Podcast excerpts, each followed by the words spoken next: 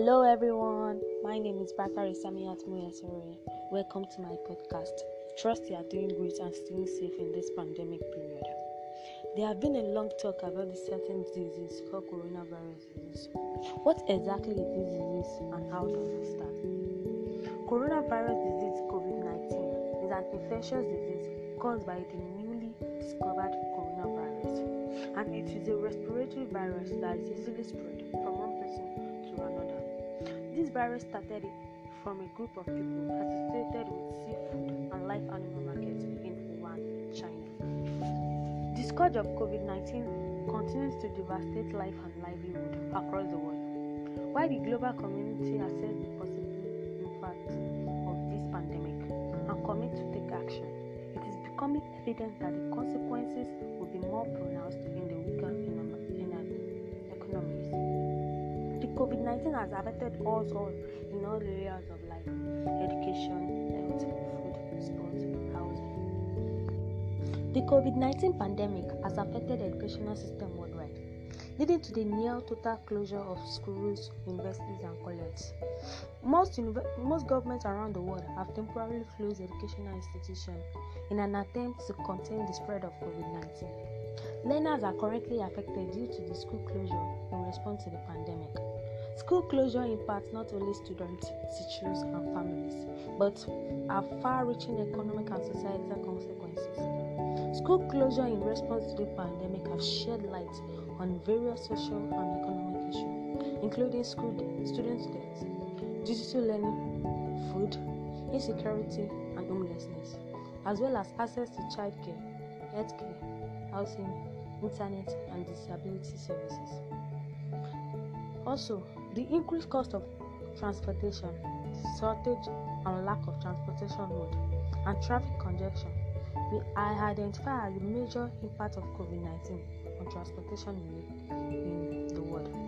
People in different locations around the megacity traveling to other places of work have experienced an increase in the cost of transportation.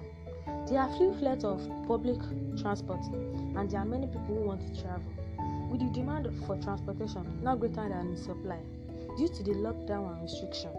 If transporters have increased their fare, this high cost of transportation has added to the overall cost of living in the world during this time.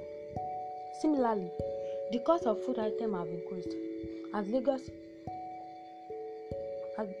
is not a food producing state. Food is brought from other states, becoming expensive in this journey to the city, as vendors must find ways to bypass other states and lockdown, taking Lagos as an example. Businesses in Nigeria has been impacted with shopping malls. They are closed, officing directing staff to work from home. Travel revenue in Nigeria have been plummeted as the state government, especially in the affected state, and issued directly for lockdown, excepting only essential service providers. The number of new infections and deaths continue to rise rapidly in the world, and as yet, there are no signs of COVID-19 being under control. While the vast majority of infections have thus far signed in